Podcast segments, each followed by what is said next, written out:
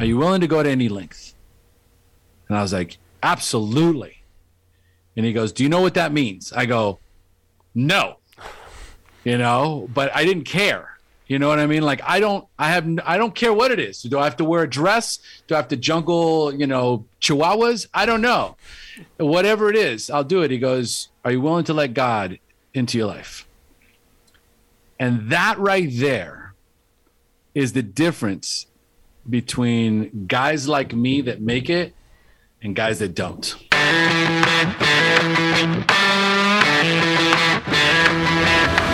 You're listening to the Building Men podcast with Dennis and Anthony Miralda, brothers on a mission to help you become the strongest version of yourself mentally, spiritually, emotionally, and physically. Brother, how's it going? I'm doing great. Look at you, cameraman. Camera one, camera two. Camera, Camera one. one. That's uh, Wayne's World. Camera two, yeah. Right? It sure is. So, real quick, fun story. Uh, we were talking uh, in between podcasts today, and uh, it made me think about a story from my upbringing, from my childhood. You were talking about mom and dad were on vacation. And so, when I was 17 years old, mom and dad went to. You were little. You were you were staying with us. You they went to Florida, and so it was me, Tara, Megan, and you. I was, I guess, responsible enough to to be in charge. You were three years old at the time. We threw a fucking rager. We threw a big party, and I'll never forget this. Like we we had kegs of beer. I don't know who got them for us, but we had kegs of beer. You and Megan were upstairs sleeping, and we had like. 50 people at the house, high school kids at the house. I was at the house. Yeah, I, I, like. I just thought about that right now. I was 17. You were three, and I was in charge of you. And mom and dad were were either on a cruise or in Florida or some shit. I don't know. Maybe they're like swinger party or something. Who knows? I don't know. But listen, I, they were. We I was in charge and we had a party and I'll never forget this.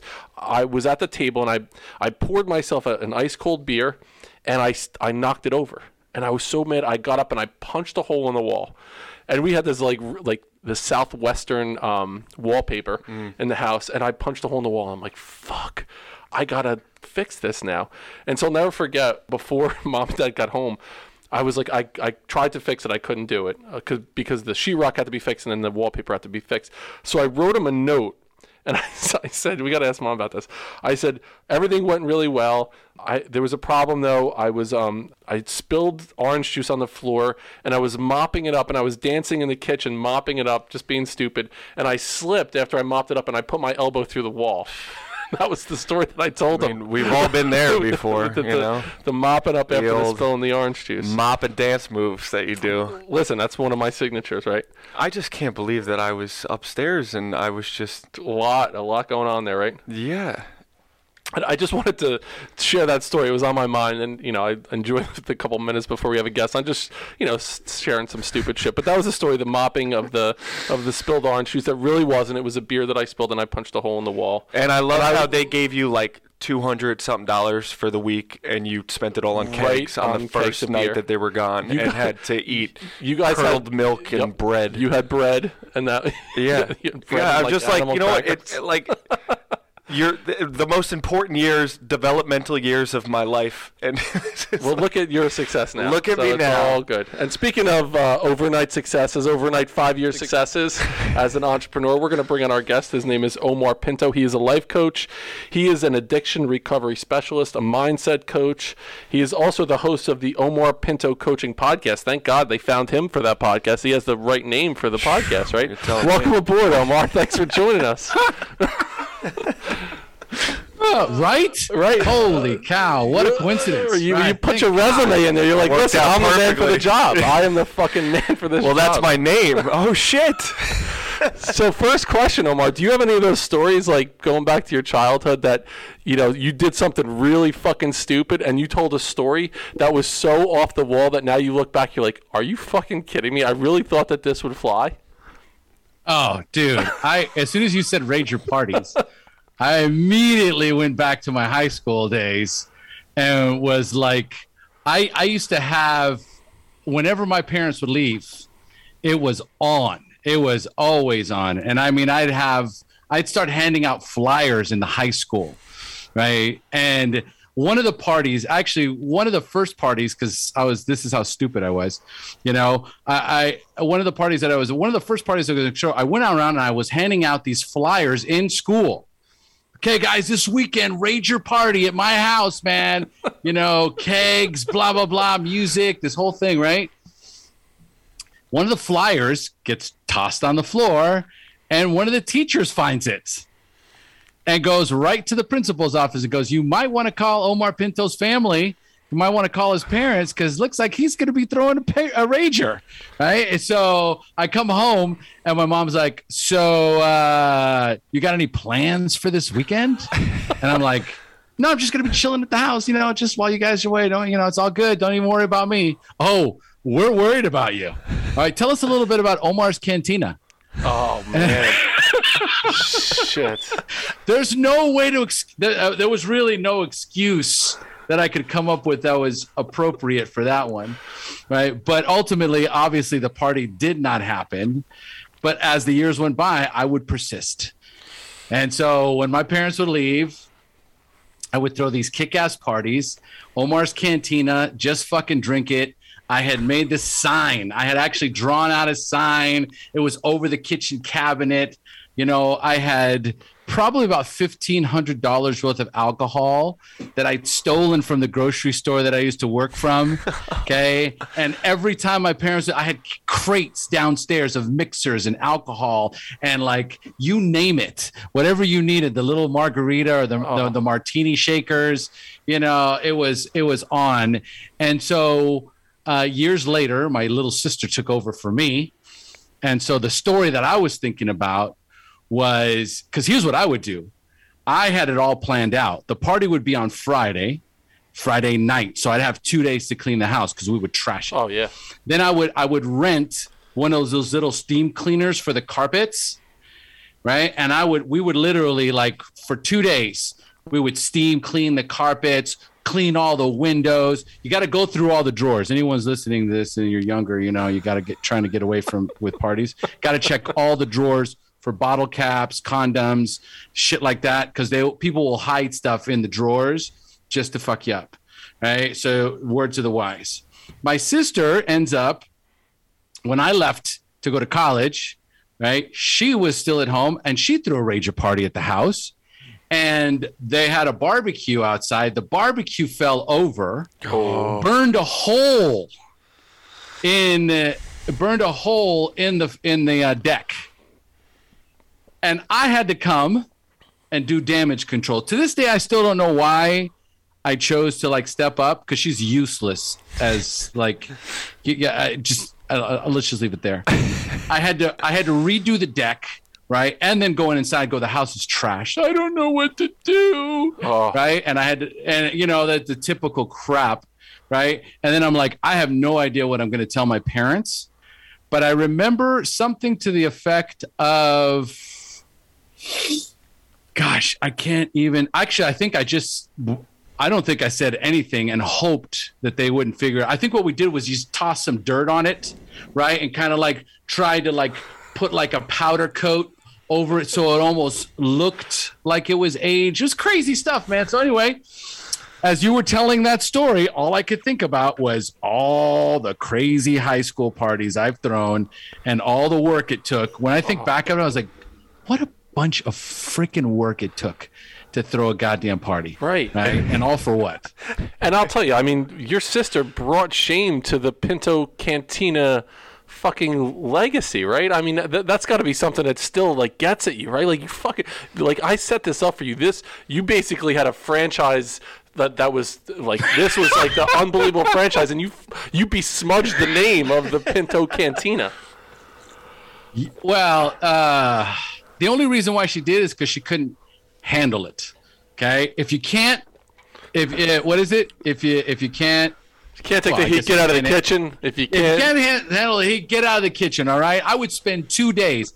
I'd had broken glass. I had to go and in the middle of a weekend go find glass to to replace a glass table that got busted.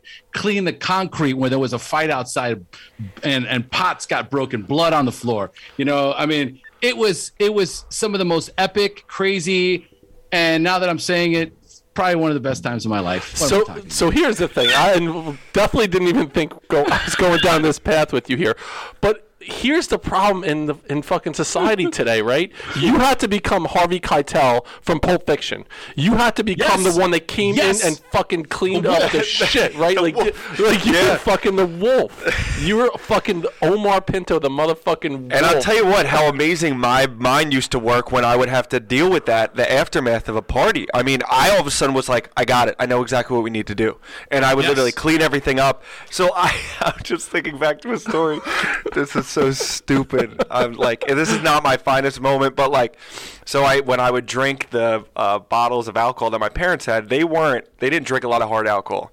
They just, they would have their beer. My dad would have like Red Dog or something growing Oh, up. Red Dog. Red Dog. Oh, Yeah. Red Dog. And that's when, like, Is that even a real thing? Oh, It's a- it's, it's a, a knock, beer. It's, It's like, like- a knockoff Budweiser. It's like a cheaper version of Budweiser. There's a knockoff, a cheaper version of a Budweiser. We're gonna send you a thirty a thirty rack of Red Dog. Omar. We're gonna spend the three dollars and whatever it costs to ship to Costa Rica. yeah, it's it's worth some it. Red Dog. But so I I took their bottle of Finlandia and uh, over time I just kept drinking and pouring a little bit more in like a water bottle or something and before I knew it the whole thing was gone right and I'm like oh shit so I'm just like they don't even drink it I'll just fill it up the whole thing up with water not just diluting it the bottle of Finlandia was now a bottle of water so sure enough Thanksgiving rolls around I don't know if you remember this but mom's like I'm gonna have I'm gonna have a uh, what did A what screwdriver. a screwdriver. She's like, "Ooh, let's make screwdrivers today." So she like, she's like, "Here we go." And so she pours herself a glass of this,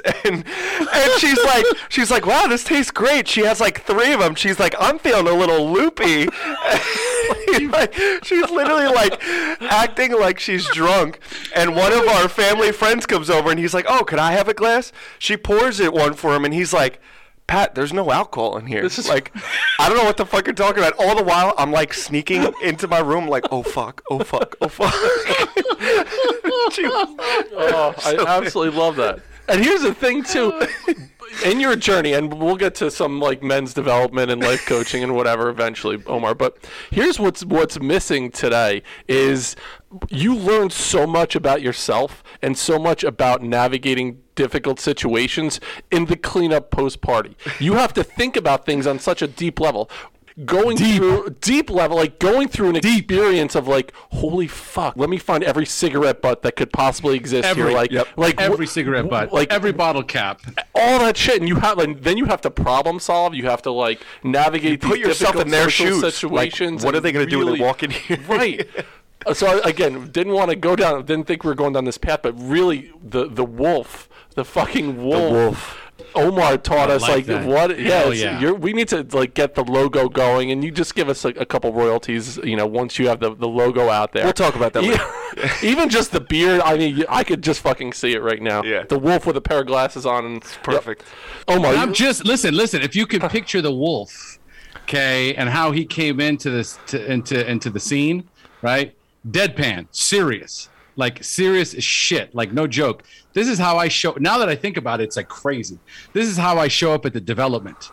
Whenever I show up, you know, and there's all these construction workers working there, and the architect there, and I show up like the fucking wolf, like just this scowl on my face. I'm looking for shit like my parents. Yep. Oh my God. Like I am looking, I'm like, what is this? Can someone explain this to me? Oh, this this is seriously. Can someone can someone explain this to me? I just I'm just trying to understand. Right? And I'm like, oh my God, this is where it comes from. Yep. My parents used to come home. My father was we used to call him the sergeant. Okay. And he they'd come home and my dad immediately had that same look on his face. Oh my God, there it is. Yep. And he'd come in like this. Just I mean, he wouldn't even he went like, Hey son, how are you? You know, how was your weekend? He'd come in, Hey, what's going on? And I'm like, Hey dad, how was the trip? Hold on.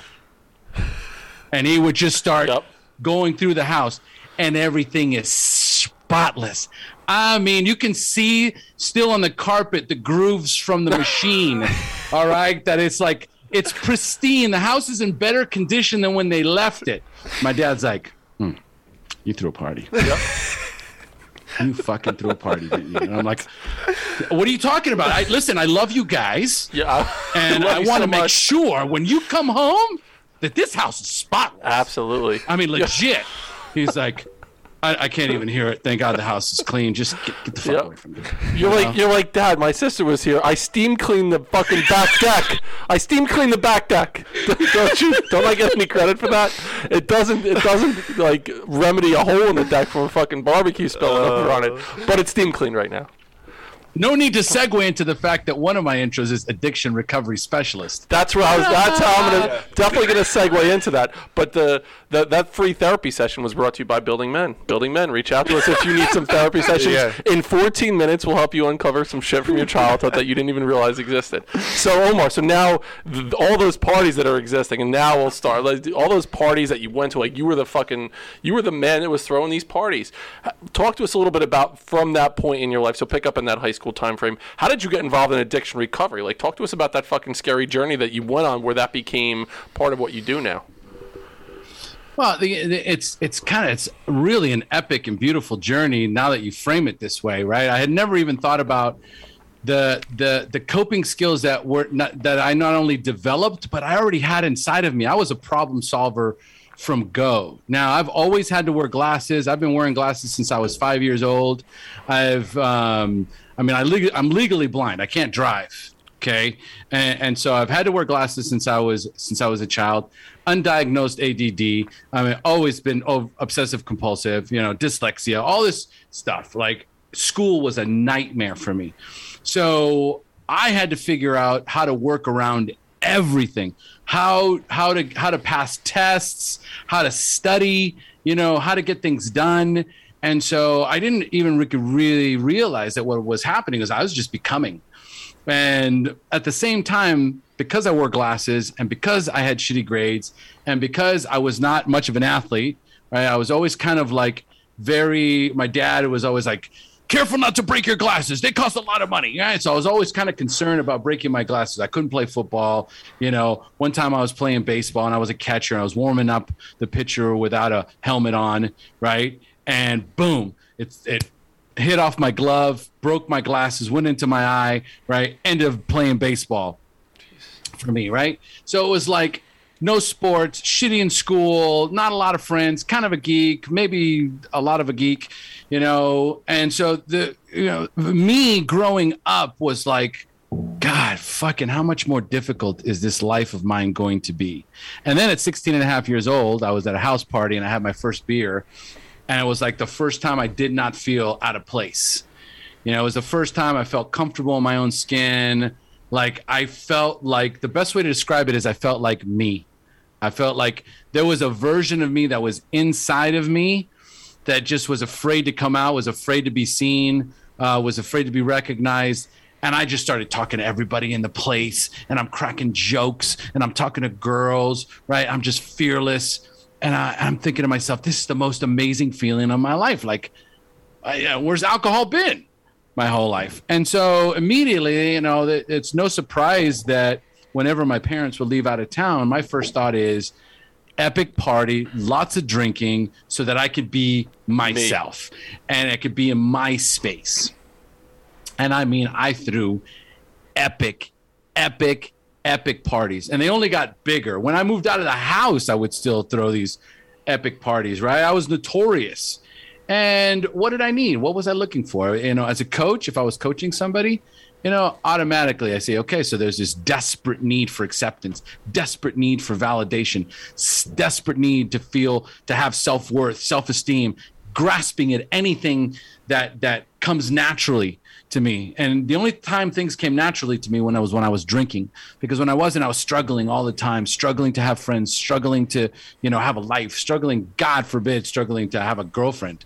Right? It took me years before I could even have a girlfriend. I was just so socially awkward, and the alcohol just kind of took that all away. And so for I would say from about 16 years old to 30 years old was my climb of of drinking and i was also very much a moneyaholic okay uh, it took me many years it took me a lot longer to kick the moneyaholic than it did to get me to kick the alcoholic right but when i was I, since i was 14 years old i was working okay i didn't i never took a summer vacation ever when I was a, when I was a kid in school, as soon as I mean I wasn't even old enough to work. You can't even work till you're 16.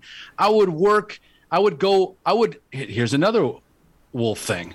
I would go to businesses and go, I'm not old enough to work, but I'll do whatever you need me to do. I need some cash. I'll work behind the table. And I would go from business to business to one of them said, dude, this kid's got fucking moxie. Bring him in. All right. You can come. And my mother's a Jehovah's Witness.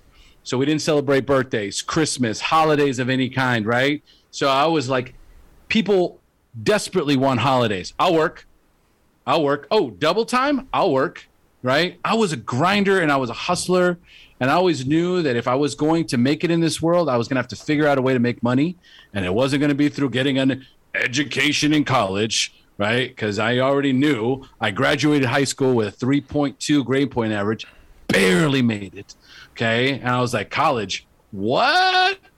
Right? I stammered around in college for a few years, struggled. I, I probably spent a good five years in college, never got a degree, kept switching majors. This shit's too hard, you know? And then finally, I just started working. Okay. And so ultimately, what would happen is I was able to work all week and party like an animal on the weekends. Work all week, party like an animal on the weekends. And that, that was a good 10 year run of my life until I moved to Costa Rica. Right. And so I'm um, trying to make this as quick as possible. No, but moving to moving to Costa Rica, I was a mortgage broker in the States. I had gotten to a place where I was all the hustling paid off. So for the most part, it was um, waiter, bartender, assistant manager at a restaurant, um, service industry stuff. Okay, mainly that's how I was car salesman. Okay, like shit jobs. One of my friends that I was working with when I was the assistant manager at a Jamba Juice says, Omar, you should be doing mortgages. My my husband's doing this. I go, I don't have a real estate license. I don't have a brokerage license. She goes, You don't even need that. You know, they just need guys that have a can talk, right? And so I got introduced to predatory lending when I was about 27 years old. I don't know if you guys are familiar with predatory lending, but there would be these companies that would have these loans that would immediately it would go up one percentage point every six months. Okay, so you maybe you start at seven percent before, and within two years you're at already ten percent interest, right? And it was these shitty loans, and so when I was in that business, one of the things that I do have is a conscience. And when I when I got the job, they didn't really explain to me how it worked. It was almost like they gave me just enough information so my conscience wouldn't even know what I was doing. And how so they would have you sell things in a way that you didn't even know what you were selling. But when I figured out what I was doing, I was like, I got to get out of this business. And what happened was, um, in the course of this, I met someone who had left that and started their own brokerage firm and could give people decent loans, like good loans, right? I went into that. The thing is, I'm a people person, and it and I care deeply for people, right? So when people were in trouble, right, it was I'm a rescuer too. So I was like, oh, this guy's in trouble. We got to get him a loan. I'll do whatever it takes, right? And I would literally get loans for people that no one else could get. We used to call it creative financing. Anyway, I was kicking ass for the first time in my life. I was making money for the first time, like real money for the first time in my life. You know, I, I had a girlfriend um, that we I was I was planning on marrying. You know, I had my I had a nice car, I had a nice apartment. You know, I was planning on buying my home. Like things were just like, I was like, oh my god, I, you know, like I, I think I've made it, right? And at the same time, I was miserable like I was so unhappy and I couldn't I, I couldn't tell you for the life of me. I do know I know now. But at the time, I was like, I'm so miserable. Why is it I, I'm making more money and I'm not happy? And I'm with this beautiful girl and I'm not happy. And every time I spend a penny, I get angry and I'm bothered, you know, and I don't want to go out to eat and I don't want to take her out. And I'm like penny pinching and I'm like, what is wrong with me? And I got this, I, I ran into somebody at a Men's Wearhouse that was you know just in the in a Men's Wearhouse. I was waiting for my buddy who was getting fitted for a suit, my partner, and this guy was just kind of like, you know, you know, very cocky, talky, talky, talky, and I started. I just started a conversation with him. Right, he starts telling me about what he does, and we start communicating. We switch cards, we start talking. And from one day to the next, he tells me, you know, I'm launching an online casino and sports book in Costa Rica. And, you know, I think you'd be the right guy to run the operations. I think you'd be an amazing operations manager. I go, dude, and this was back in 98. Okay. This is before computers were a thing. Okay. Most people weren't using computers back then. We were still handwriting and typing and, uh, you know, underwriting loans, right? It was none of it was computerized yet. And I was like, I don't know anything about computers. I don't know anything about sports betting. I, I don't even know where Costa Rica is. Is that, is it Costa Rica? Is it Puerto Rico? Is it, you know, just geographically challenged? I had no idea. He's, and so he gives me this this video cassette. It was a VHS. That's how long ago. Yes. Gives me a VHS. I go home. I put on this VHS, and there's guys in Costa Rica, younger than me or my age, making millions in the online gaming. And I said, This is it. Oh my God. I'm going to be a millionaire by the time I'm 35 years old. Boom. I'm going to Costa Rica. So that's what it was. You know, they, they, they triggered the right button I came out to Costa Rica. I launched this online casino and sportsbook, and instantaneous, instantaneously was surrounded by other Americans that had come down here. Every single one of them was doing tons of cocaine, you know, smoking weed all day long in the office. It, these massive bars inside the office. So basically, they were just partying and drinking all day. And I was like, what is this place? Oh, I've never seen anything like it. I've never been in an environment where partying and business basically go hand in hand. And so at that point, I had I was previously to moving to Costa Rica was a weekend warrior. And I did my first line of cocaine a week after I moved to Costa Rica and my life transformed instantaneously for the absolute worst. It was just as soon as I did my first line of cocaine, I literally thought I was 10 feet tall, bulletproof. I was the smartest guy in the room, the best looking guy in the room. Okay. Uh, the, uh, an actual savant, a genius. It was just absolute insanity. And when we talk about someone who is desperate for validation, desperate for acceptance, desperate to feel self worth, okay, and self acceptance uh, and accept and acceptance, then this right here was the magic remedy to make me feel as though this is a, I could fit in anywhere.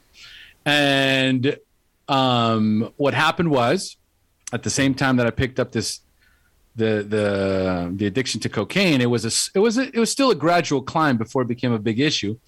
At the same time, I met uh, this beautiful Costa Rican girl that I fell in love with immediately. Like the moment I saw her, my girlfriend in the States, it was like she just like disappeared. We'd been together for a year and a half. I forgot I had a girlfriend. I forgot I had a business in the States. I just completely lost my mind. It was like I a version of me died, got on a you know, the other version got on a plane, landed in Costa Rica, and started a brand new life. And so before I knew it, about a month in, I've got a new set of friends. I've got a brand new girlfriend. I've got a business that I'm launching, right? And I am like this dream come true. It's um oh my god, this is like the most amazing thing. And within 4 years, I had destroyed the business. Uh, my wife was six months. I'd married the the girl that I was dating. She ended up uh, leaving me because I, you know, couldn't stop using drugs and alcohol. She was six months pregnant. So because she was pregnant, she's like, fuck this guy, I'm out of here. Uh, I lost the business. Um, I was severely, severely addicted to cocaine. Like I could not stop. You know, um, so I was physically in the worst shape of my life. You know, I, you know, it was, it was horrible. And then uh, it all culminated in one night where I had done way too much drugs. I thought I was going to die. I literally thought I was going to have a heart attack. So I was like, I'd done too much blow and I'm drinking all this alcohol, trying to get it to come down. I'm starting to pop Valiums, smoking weed. And then at some point, I thought to myself, dude, how much drugs have you consumed in the last hour? I mean, I've lost count of how much I've consumed and nothing's helping. And I, I think I'm going to have a heart attack. And this thought came to my mind that said, that wouldn't be such a bad thing. That wouldn't be such a bad thing. And I got on my knees for the first time in my life, you know, because I had I had left God when I was about 18.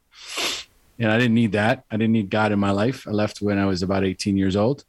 And I got I just got on my knees and I I said, God, I am no use to anyone and I'm killing myself. I'm destroying my marriage. My daughter's going to be born born in a few months and I am just an absolute monster.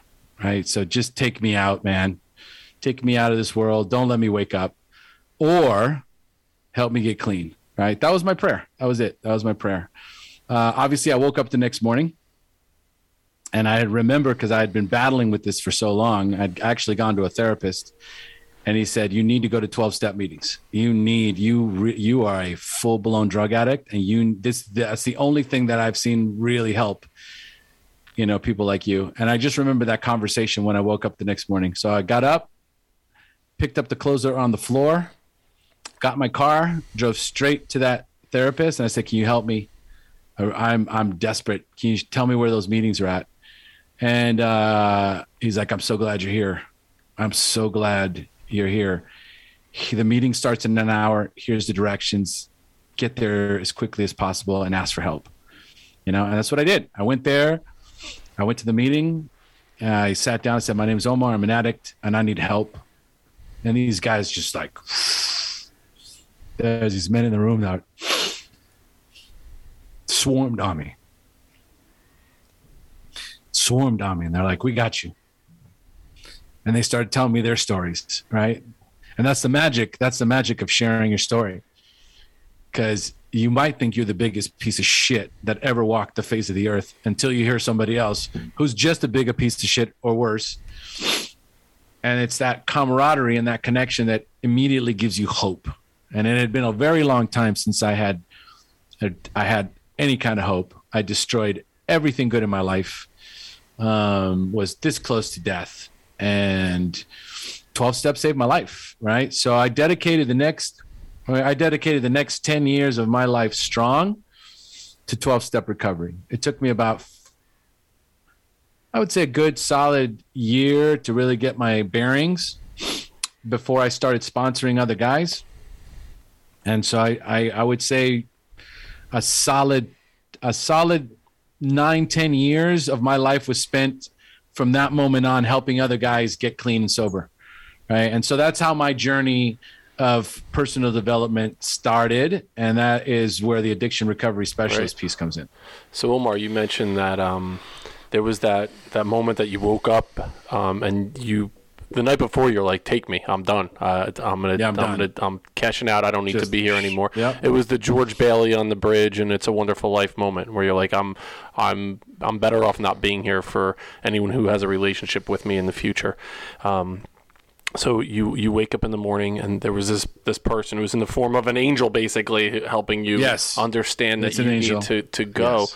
from the moment that you woke up did you use again? Were you did you use cocaine again? Were you still popping pills? Was there a, was there like a refractory period afterwards that you slowly got off of it, or was it a cold turkey moment for you? It was a cold turkey moment for me, which was a, another realization of like a miracle, because I could not stop, and so from the moment I I got up, drove to the to the therapist, got to the meeting, you know, shared, got the help that I needed from those guys it was the first time I went 24 hours without using anything. And I was able to get to that next meeting the next day because I had meetings there every day. Right. And I wasn't working. So I could make a meeting every single day. So as long as I as long as I could make a meeting every single day, yeah, I knew I had a shot. So every single day I was I was showing up to those meetings and then 24 hours and then 48 hours and then 72 hours. And this went on for about 5 months and I was going strong. And then there was a bump in the road. You know, I found out that uh, my wife was seeing somebody, and um, I just fucking derailed. I just I, I came unhinged, you know. Um, and I relapsed. I went back out and used, and I had an epic two month. I would call it an epic two month night of the uh, dark night of the soul. Because it wasn't just a night it was an entire two months of me trying to get high and not being able to. Okay? It was just miserable. I was paranoid. I was all gacked out. I was i could not feel relief in that period of time. And i finally towards the tail end of it there was this beautiful realization that even if I want this, even if it even if I want this to work, even if I do want to escape and numb and soothe myself with drugs and alcohol, that is no longer an option because it is there is no joy in it. There is zero joy, there's zero relief. There's it's only more pain, more suffering, more fear, more anxiety. And I just remember I uh, I went. I got a new sponsor, and he said, "Are you willing to?" I said, "Dude, I need help." He says, "Are you done?" I go, "I'm fucking done, dude. I'm done." He goes, "Are you sure?" I said, "Yeah, I'm done." Right? Because I asked him to be my sponsor, and he says, "Are you willing to go to any length?" And I was like, "Absolutely." And he goes, "Do you know what that means?" I go, "No." You know, but I didn't care. You know what I mean? Like I don't, I have, I don't care what it is. Do I have to wear a dress? Do I have to jungle, you know, chihuahuas? I don't know. Whatever it is, I'll do it. He goes, "Are you willing to let God into your life?"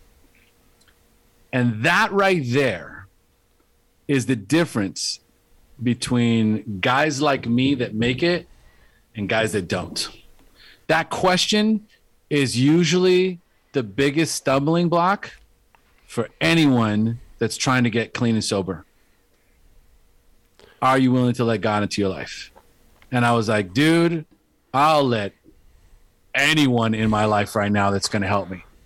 Right. And so from that moment on, right, it was a spiritual journey.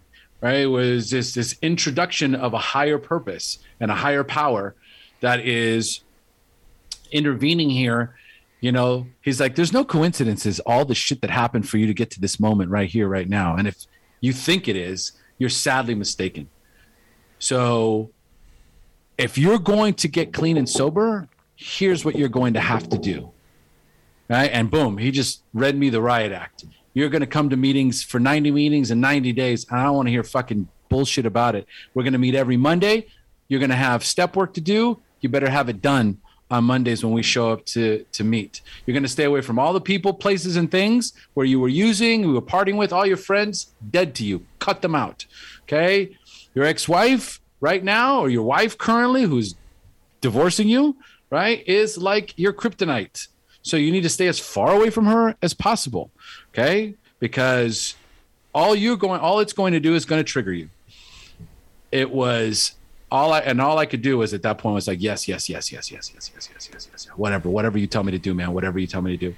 And for a solid year of my life, if that man told me, okay, the toilet paper roll, no, you've got it on the wrong way. You have to turn the paper roll so the paper comes out from the back side, not from the front side. Yes, sir. Okay. All right. You don't buy already the ripened bananas. You buy the green bananas and you be patient and wait for them to turn brown. yes, sir. Yes, sir. May I have another? Absolutely, sir. Thank you, sir. Okay. You wake up at six o'clock in the morning and you make your bed, not at seven o'clock in the morning. Yes, sir. Thank, thank you, sir.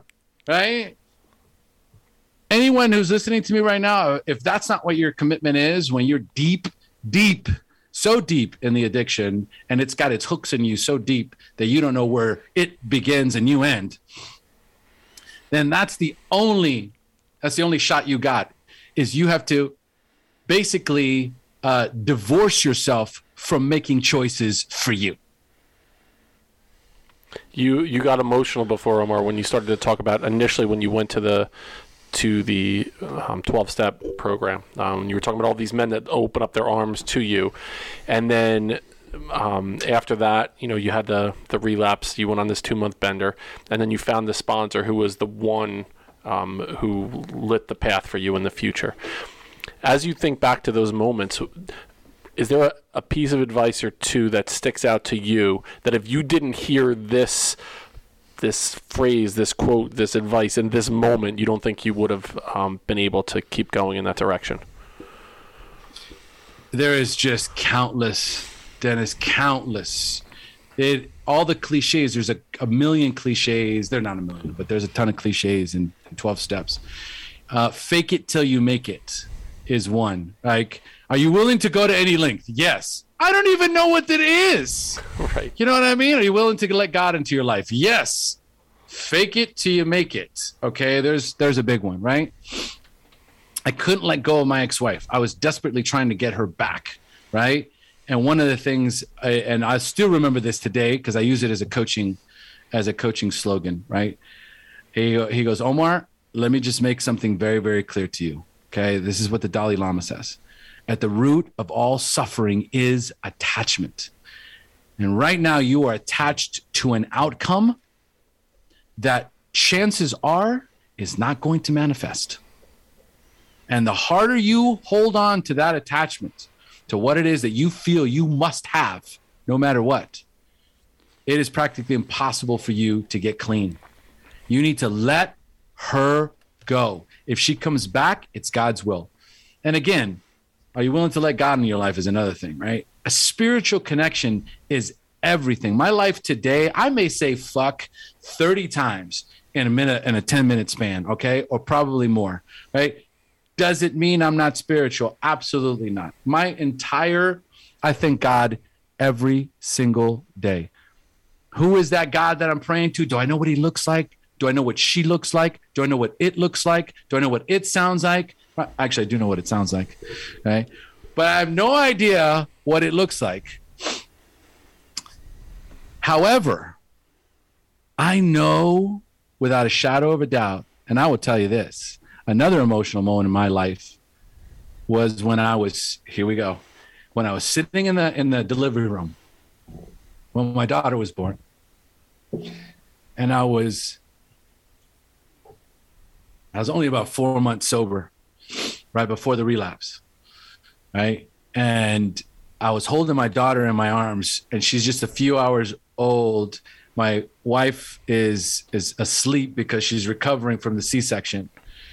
And I am holding my daughter in my hands and I'm looking at this absolute purity, this angel in my life who is 18 years old today, you know, just so you know. But at that time, I'm holding this little tiny child in my hand, thinking to myself, how am I going to do this? I have no, I don't even know how to take care of myself. How am I going to take care of this baby? And it was one of those moments where I, I said, God, help me. Just help me. I don't know what to do. I'm gonna fuck this kid up. And I felt I felt this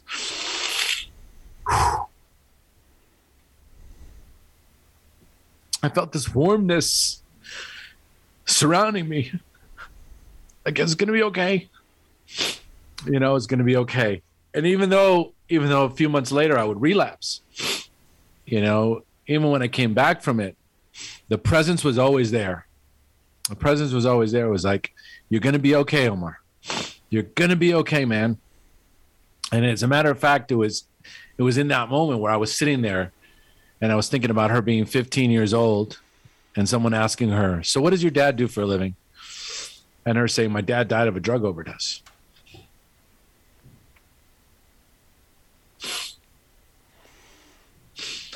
And so I made a commitment to myself that I was going to fucking, I was going to do whatever it took to become the man that she deserved me to be.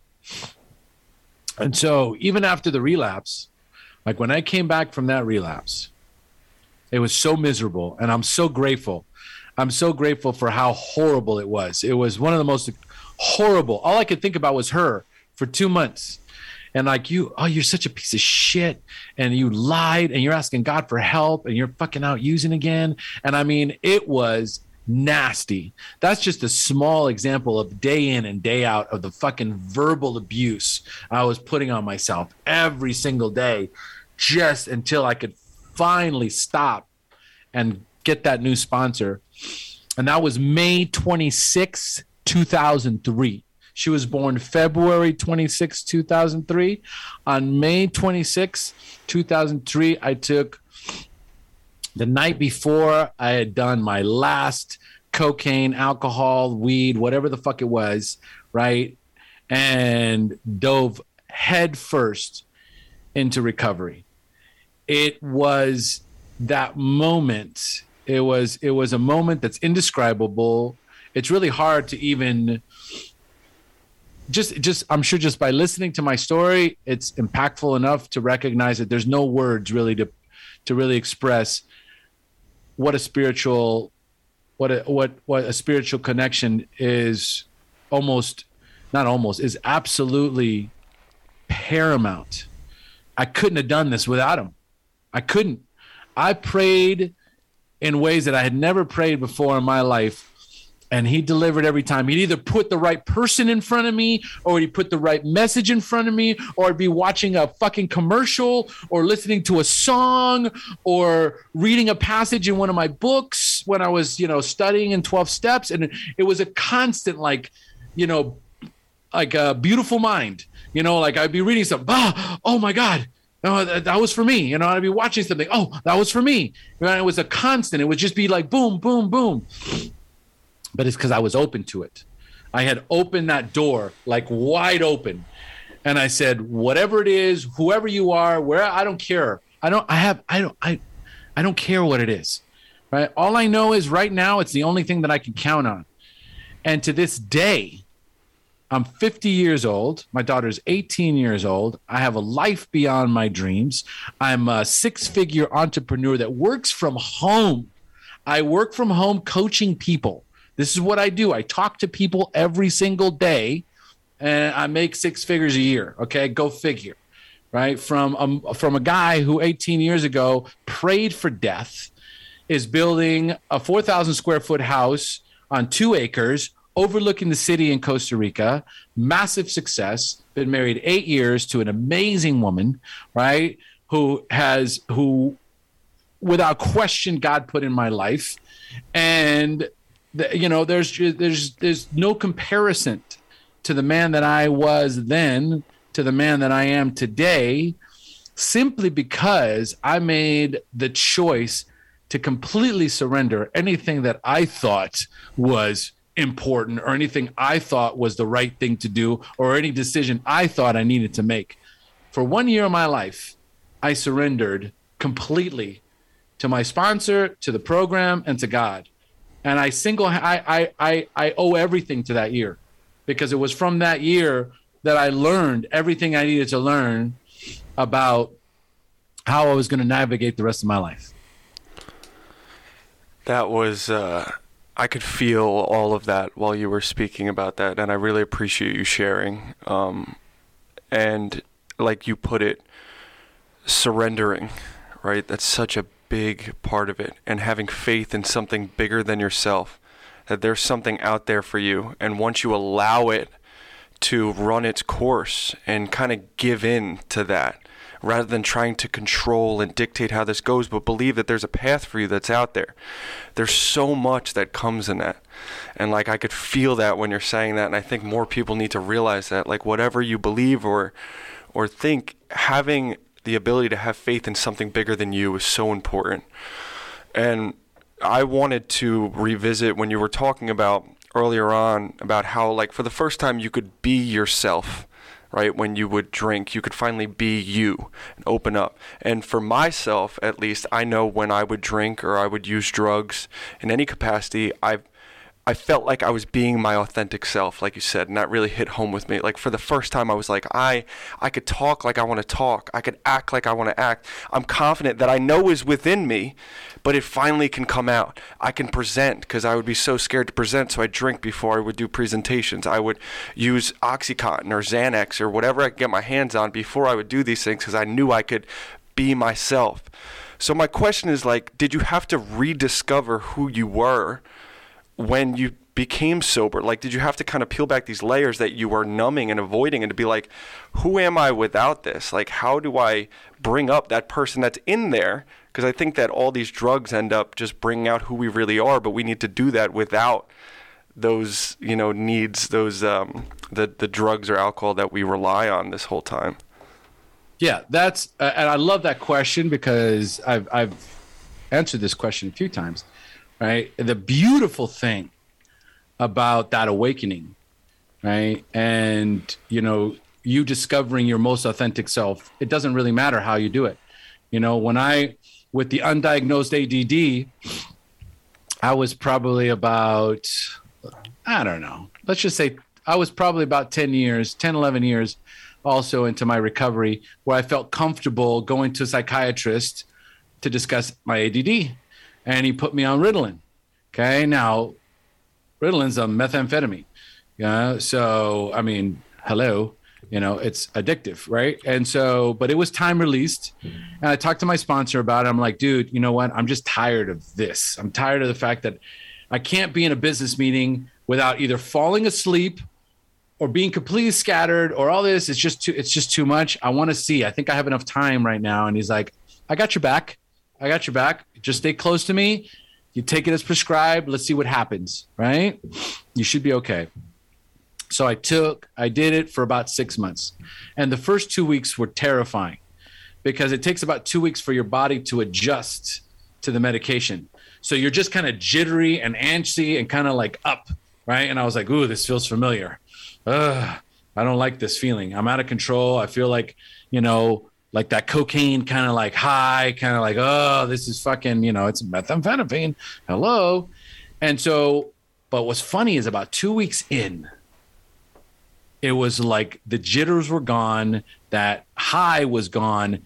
And it was like, if you ever watched that movie, um, Limitless. Oh, yeah. Good one. And I mean, all of a sudden, it went like from a hundred screens whoosh, to one screen and I was like I can focus on any one thing at a time right now without being distracted. It was felt like it was a it was the most euphoric feeling again, right? I was like, "Oh my god. This is amazing."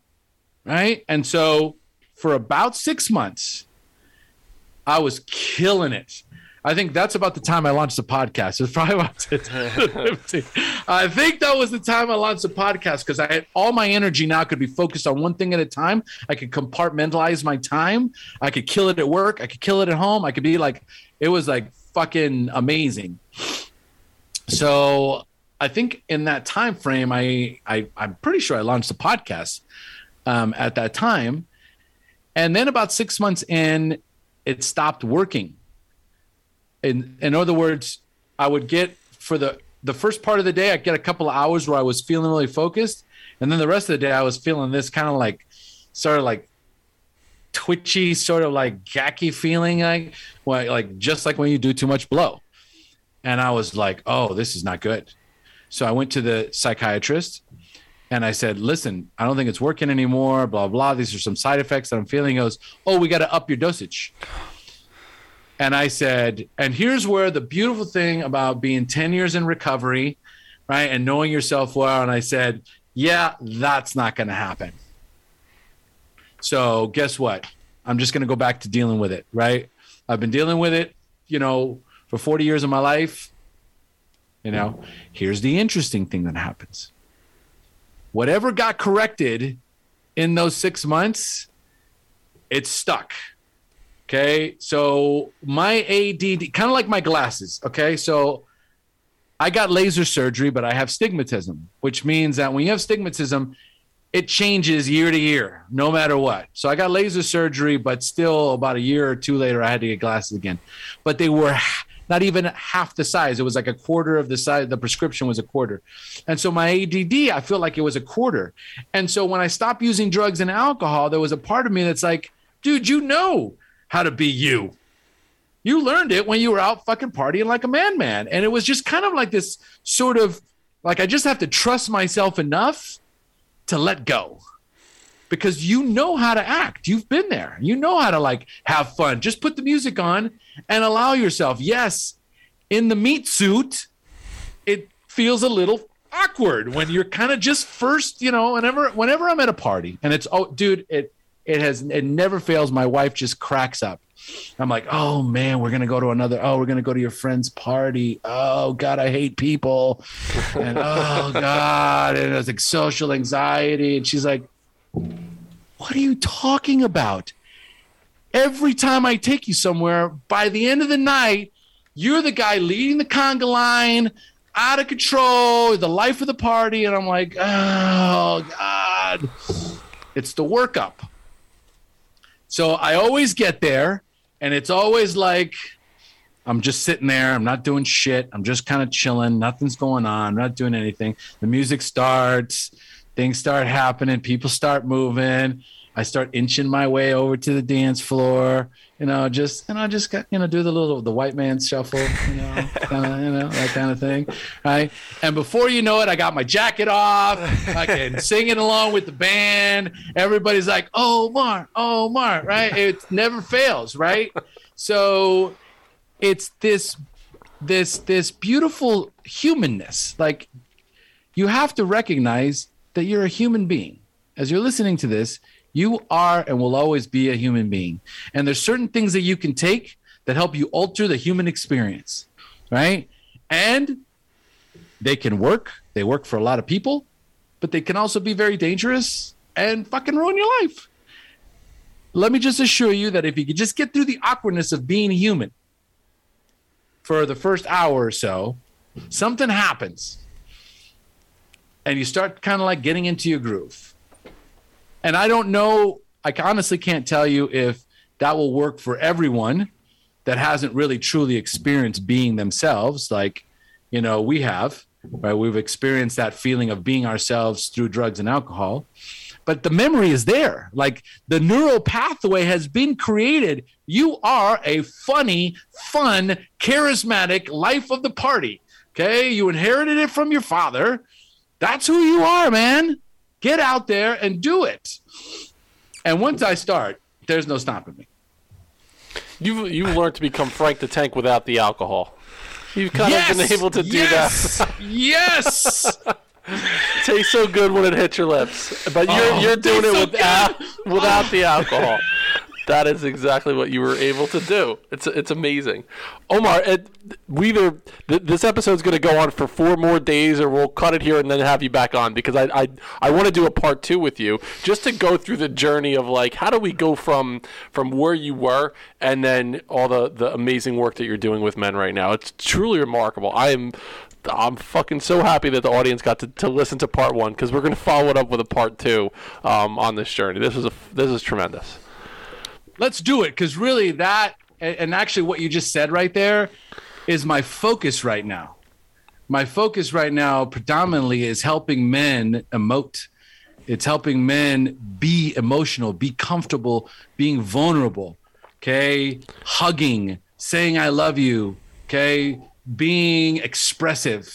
Right? It's it's what's been called to me over the last over the last year and it's it's it's so strong right so yes part two will be all about you know omar after sober frank the tank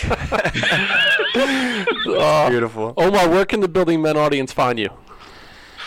the, the best way to find me is omarpinto.com i make it very simple for you you can learn about my coaching you can learn about me you can learn about my podcast you can listen to my podcast right you can go to my youtube channel you can go to all my social media everything is right there you can reach out to me right from the website i'd love to hear from you That's tremendous. Anthony, any final words?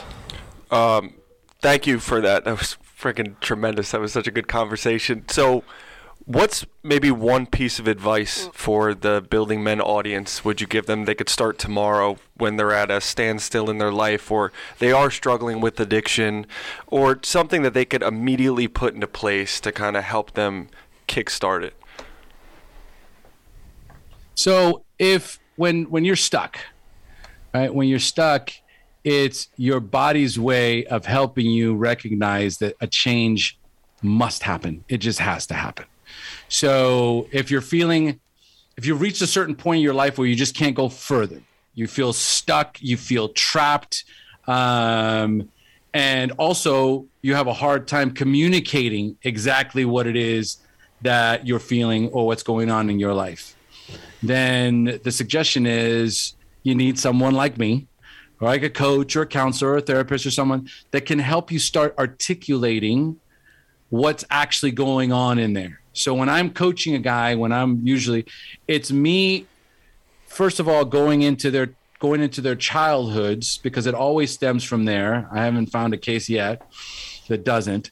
But there's somewhere along the way what we were talking about about being the authentic version of you Okay. So let's say you are just a natural athlete, or you are a painter, or you are some sort, something that you know inherently you are, but somewhere along the lines, you just went off course because your dad said you're never going to make any money doing that. That's a fucking pipe dream. Or your mom said you know that's really not something that you know um, you know that's that's not something you can really be proud of or or whatever the case may be. Somewhere along the way someone kind of pulls you or or or, or yeah it, it diverts your attention away from you somewhere along the line someone that you know diverts your attention from you and you start following the wrong path and even if you meet success along that path, it feels lackluster. It doesn't feel like you made it. It doesn't feel like you thought it would make you feel. And so now you find yourself in this place where you're stuck. I don't know what to do. I don't know how to move forward. I don't know how to be happy. So the idea is to ha- have someone who can help you like reconnect with you, reconnect with your purpose, reconnect with your path. And immediately what's going to happen is that feeling of stuckness starts to starts to move around. There becomes some wiggle room, right? And that's typically, you know, like from from this from this conversation right now. If that's what you're feeling, it means you're going in the wrong direction. That's all it means. Don't be too hard on yourself, right? You can change in an instant. I know you think you can't. What if you guys know the Aubrey Marcus, Ed Mylett, famous uh, YouTube uh, conversation where Audrey uh, Aubrey Marcus says, "You know, people think they have to do shit, man. No, you don't. I have to go visit my mom. No, you don't, dude. I have to. I have to work six days a week. No, you know, you know. I have to go to the gym every morning at 5 a.m. No, you don't. You don't have to do anything. You either choose to, or you choose not to. But the minute you feel, the minute you say, to anything, I have to do something, you're trapped. And that feeling of stuck is only going to grow from there. So find your way to someone who can help you unpack the stuckness. That is brilliant advice. I want to tell you, uh, based on your work with men, helping men say, I love you. I love you, Omar Pinto. I love you, brother. I, I love you. brother. I love you both. so building men you can find us on instagram at building.men buildingmencoach at gmail.com is our email address buildingmen.io is our website uh, our two sponsors right now are ftr apparel finish the race apparel and become stronger industries uh, we're working with um, Chase Tollison and Austin Linney. We created a men's retreat. It's called The Hero's Journey. We'll be publicizing it over the next couple weeks, and that will be from April 29th through May 1st in Lake Tahoe, California. So we're looking forward to that. You'll find out more information about that. Go a step further than you thought you could go. We'll see you next time on Building Men.